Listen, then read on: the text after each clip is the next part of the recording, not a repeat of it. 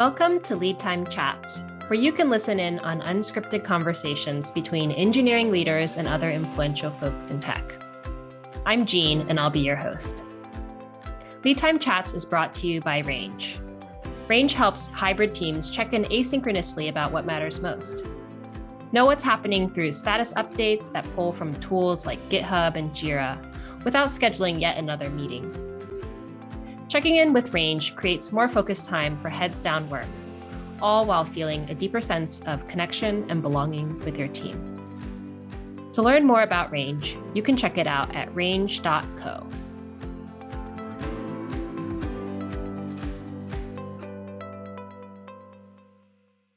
Hi, Indy. Thank you so much for joining me for Lead Time Chats.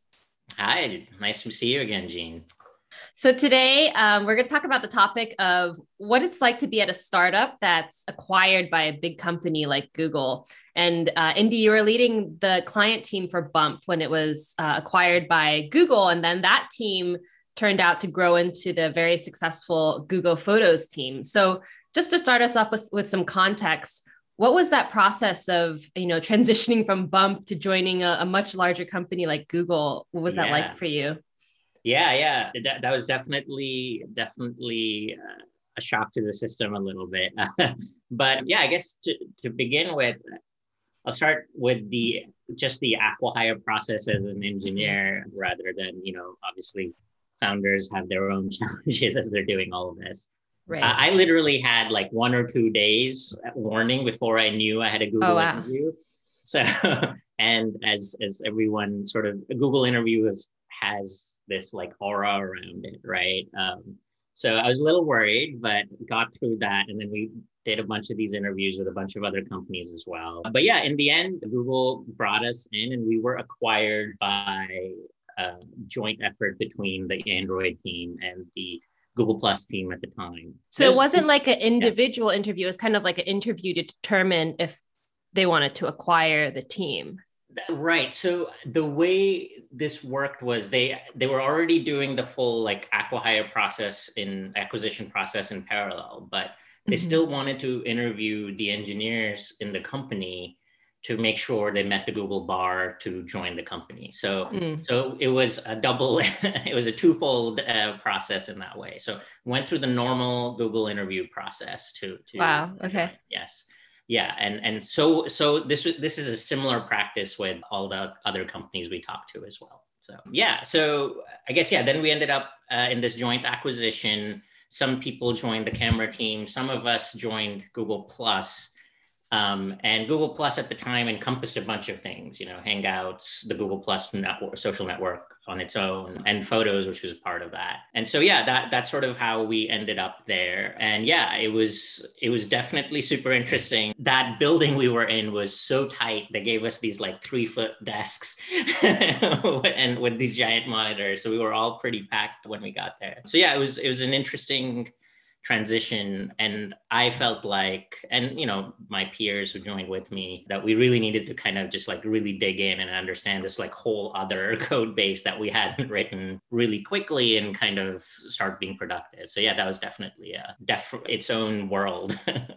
Yeah I, I i can't imagine having one to two days heads up to prepare for a, a, Google interview. And it sounds like many other interviews as well. yeah. Well, so s- steadily we got better. We got practice again, you know, right? Like as, as, as, you know, with these things, practice makes perfect. So right. by the time I did the later ones, I was like, okay, I got this. I know what, you know, all the tech interviews in the Valley and, and, and everything, they're all the same, right? So, right, right. It's like the brute force, and then you're like, oh, and then you do the n log n. And right, exactly. put it in a hash table. I think, yep. I think you interviewed me with a very similar question. Right. Cool. What were some of the, what were some of the like more surprising challenges that you or your coworkers at Bump faced in, in kind of adjusting to the larger company culture?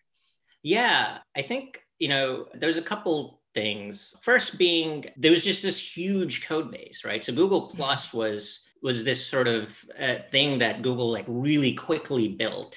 And so one thing that was a little bit of a shock to us was, you know, there's this like uh picture people have in their minds about like, oh, it's Google, all the engineering must be like perfect. and then you realize, you know, like actually, you know, people are people. They they have the same constraints between deadlines and the features yeah. they have to build and everything.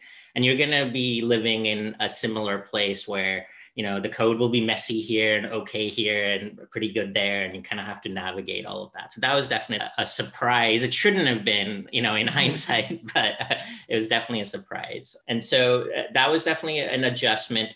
The other part was you know early on to be honest we were in a very political situation when we mm-hmm. got in and it was it didn't it didn't feel very like settled for a while so mm. I think it took me a good sort of solid, and a bunch of us actually, uh, just because there was a lot of like strategy changes happening at Google Photo, Google Plus, and Photos and all that at the time. Like about a good seven to nine months before we were mm. like, okay, now we're building Google Photos, and that's mm-hmm. what we're focused on. There was a lot of back and forth. There's a whole other podcast that Dave Lieb did where he describes uh, a lot of the stuff he had to deal with that mm. I less so had to deal with as an engineer at the time to kind of get us to a place where we were actually focused on building the one product that we all wanted to. So. Got it. Cool. I'll definitely dig it up in, uh, yeah. in the show notes. Um, I guess I don't know how true this is, but from an external perspective, looking in on Bump and, and Google Photos, I've always had the perception that it was a really successful acquihire. And by that, I mean, like, it seems like the team really stayed together. Like, this, this really strong team stayed together, had incredible retention, and then went on to build a highly successful product. Whereas, you mm-hmm. know, some other acquisitions or acquihires, you know, people kind of stay, or, you know, Silicon Valley kind of you know brought some visibility into the like rest and vest phenomenon and like so i guess what do you think what do you think were the factors that made it all work in in this like very unique way? Yeah. Yeah i think you know as with everybody you know they actually you know most people want a clear vision and a mission to go chase after. And mm-hmm uh, I think what happens probably with a lot of acquisitions is they come in and they're they're in you know as I said the first few months even for us right they're in this sort of situation where they don't know what they're actually supposed to be doing and and, and you know some people get jaded and leave right mm-hmm. what what what worked out for us for uh, with a mix of luck and skill right was that we ended up in a place where focused on building a new product and that's what mm-hmm. startup people love doing right we were like right. let's go build something and so uh, once that kind of got settled about like about nine or so months after the acquisition then we knew what we had to do. So I was able to just hunker down. My team, we were all able to just focus in and and just start building. And once we got in that mode, we were in our sweet spot, right? And then mm-hmm. so so that that worked out for us. Mm-hmm. I also have the impression that the Google Photos team was was able to kind of like be a, a bit of a startup within a larger company and, and do things a little bit more quickly or kind of with their with their own process. Is that yeah yeah i think i think that's that's fairly true. You know there's no such thing as a startup within a big company but we were kind of we were kind of left alone for a bit which was nice for us to be able to do it. And and to be fair it wasn't just us right? It wasn't just like the bump people that came in and built google photos right? There was this mm-hmm. huge amazing team already there uh, that had built lots of great technology that mm-hmm. we could then sort of bring our you know you know pr- product and startup mindset too and kind of marry those like great technology and this mindset to build this great new product right? Yeah. So that's why that worked out. How large was bump when when you all moved over to google? I think we were about 20ish people i think. Yeah. Okay. Yeah. yeah that's quite small. Yeah i've always wondered about that. So i've never been at a company that i've never gone through the acquisition process but it's always seemed like you know you gather all these people who want to work at a you know 10 mm-hmm. 20 30 person company they want the everything that comes with that and then you acquire them and then put them in this large company and right. you know have them have to follow all this bureaucracy and processes and yeah i'm just super fascinated by this journey because it, it seems like a lot of times that doesn't go well people are like wow this is exactly what i did not want and this is why yeah. which is why i was in this startup to begin with yeah i mean there was a lot of bureaucracy right i mean that that, that isn't uh, that isn't to say there wasn't but i mean i think google uh, did a pretty good job with, you know, Google's so big where they definitely have people who can kind of like just focus in their world and don't have to deal with everything else. And and we were at least at, in those first like pre-launch days definitely in that place. But yeah, we still had to do the whole code review process and uh, you know I remember having to convince, you know, people that we had to rebuild the product and I had to convince lots of leads in different parts of the company that I didn't know I had to convince, you know, to, to when you when you all joined, there was already a, a yeah. So base. so Google Plus Photo Google Photos used to exist as a feature within Google Plus. So there was a path, engineering path, where we could have gone down, where we just sort of like stripped out all the Google Plus stuff and just shipped Google Photos. Mm-hmm. But it was very clear to me that that was not a good idea for many reasons. And, and I think probably the most fundamental being Google Plus photos was built with this assumption that you'd always be connected to the internet. Mm-hmm. And so it was sort of built with this web mindset. And you know having done a bunch of mobile since like since the iphone launch and everything i came in and my team came in we're like hey like if we really want to build this like especially on android being the default photos app this photos app that works really well and and can show you your photos immediately and all of that we have to build it with a very different architecture and that required a rewrite in a lot of and so that was a hard thing to convince a lot of people. So yes i definitely had to deal with that but I, I, luckily i had you know some people had my back and i was able to convince some key people and and we were able to uh, make that happen. How did you because i mean coming in you were relatively new and like you know convincing people who have built that code base like how mm-hmm. did you approach how did you approach that convincing yeah. individuals so a good chunk of those people actually moved off. Stakeholders. yeah, yeah.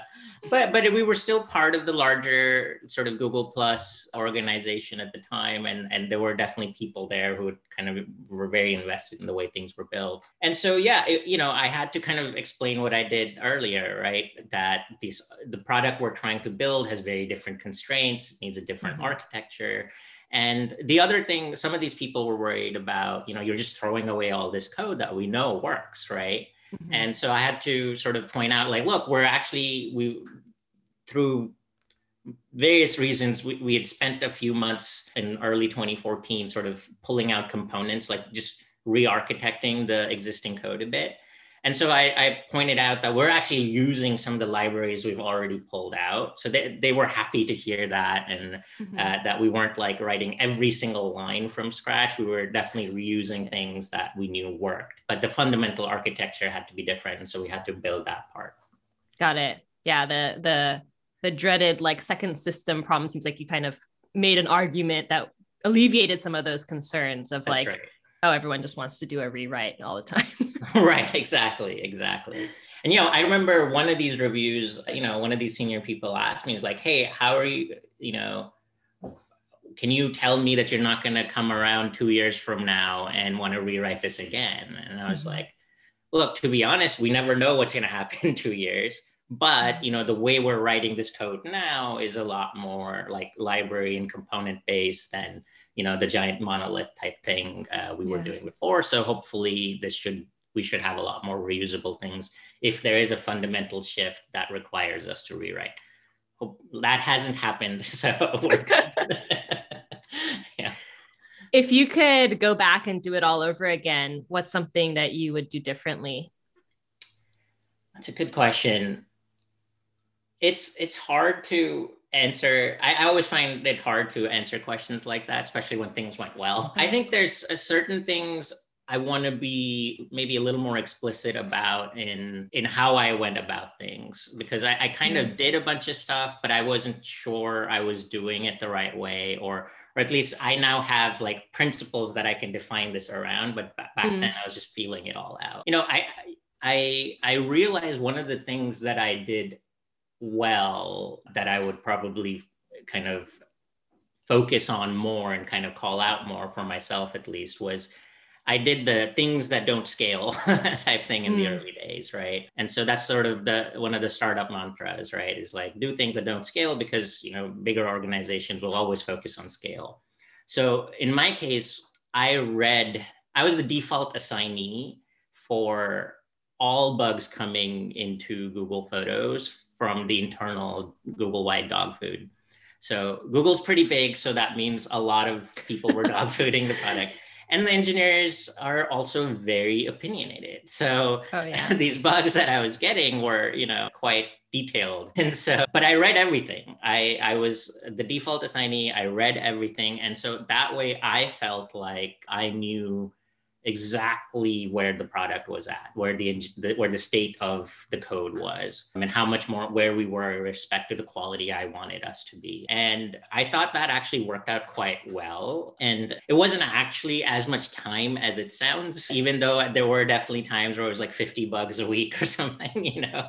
But mm-hmm. once you sort of start doing it a lot, you kind of get a very you build a, you know, a, a mental model on how to deal with these things quickly, right?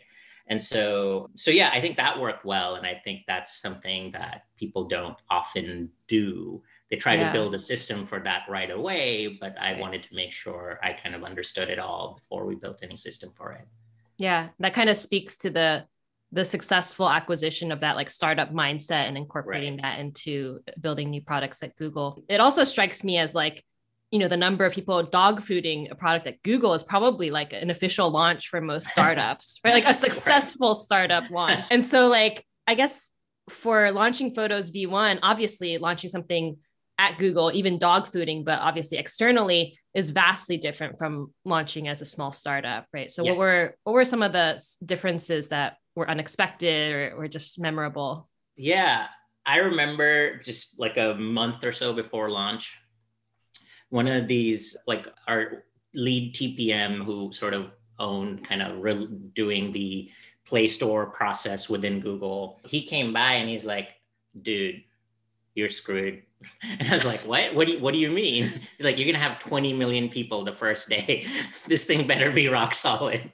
And I was like, "Oh, you know." like, so that was definitely you know one of those things that I was just so heads down working and my team was just working. I didn't quite internalize that, that yeah. yeah. day one this thing needs to be rock solid and so you know as with most product once you launch you have to kind of iterate uh, a lot so mm-hmm. we were definitely in the mode where like as soon as things launched i was just on top of the bugs you know i was like i want to know exactly what's happening and so the first month we were just we released a few dot releases to just clean things up because even with the massive Google dog food, you know, the real world's different, right? So right, right.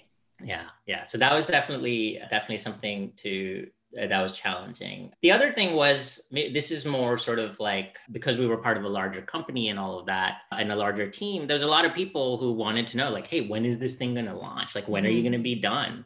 Right. And that was definitely uh, a high pressure situation, especially because I'd convinced everyone that we had to rewrite the thing and all that. And so I, you know, I, I did what you're kind of supposed to do is sort of build sort of, you know, the onion style, right? build the middle, the core first and so on and so forth. So that at any point, if anyone sort of above me was like, we just have to launch now, we would be, you know, we wouldn't have all the bells and whistles and all the features we wanted, but we would be in a place where it was like feature complete to what we had built so far right? Yeah. So I, I made sure we were always doing that. So i always had an answer like hey when are we going to launch? And my answer you know being all flippant was like we can launch now if you want you know? We just won't have x y and we Z. just won't have these, these, these features. Um so exactly exactly right, yeah. yeah. And so yeah so that that's how i went about it. That was definitely an expectation that was that's a little different when you're in a really small startup where everyone kind of understands where you are, right? Right. Yeah. Right. And that sounds both like a managing out challenge and mm-hmm. a like getting everyone to build it in that way. You know, right. kind of like coordinating between those two and making yes. sure they're they're in sync. Mm-hmm, mm-hmm. Exactly. So, Indy, having been in both, you know, really small startups and a large company like Google, what perspective would you share with engineers who maybe have only experienced one of one one or the other yeah i think there's some some things that you know people have said before that i'll just repeat i think that because they, they do resonate with me is in startups you do get to see a lot of very things a lot, lot of different things very quickly, right? So there is, you know, you get to see your marketing and like pushing to the Apple App Store and Play Store yourself, your feedback mechanisms, you know, all of that. You and so you have to wear all these hats. You have to go figure it all out because it's just you don't have people. And I remember when I joined Google, like there was this whole QA organization. I was like, what? And those people actually ended up. All the QA people were really happy with me because I would like really appreciate it that they were there. You're like, I don't have to do this anymore. yeah, I'm like, I'm so happy. Please just take care of this. You know. So so so yeah, that's that's obviously a big difference. You there's a lot more chances to learn a lot of different things in a startup. Mm-hmm.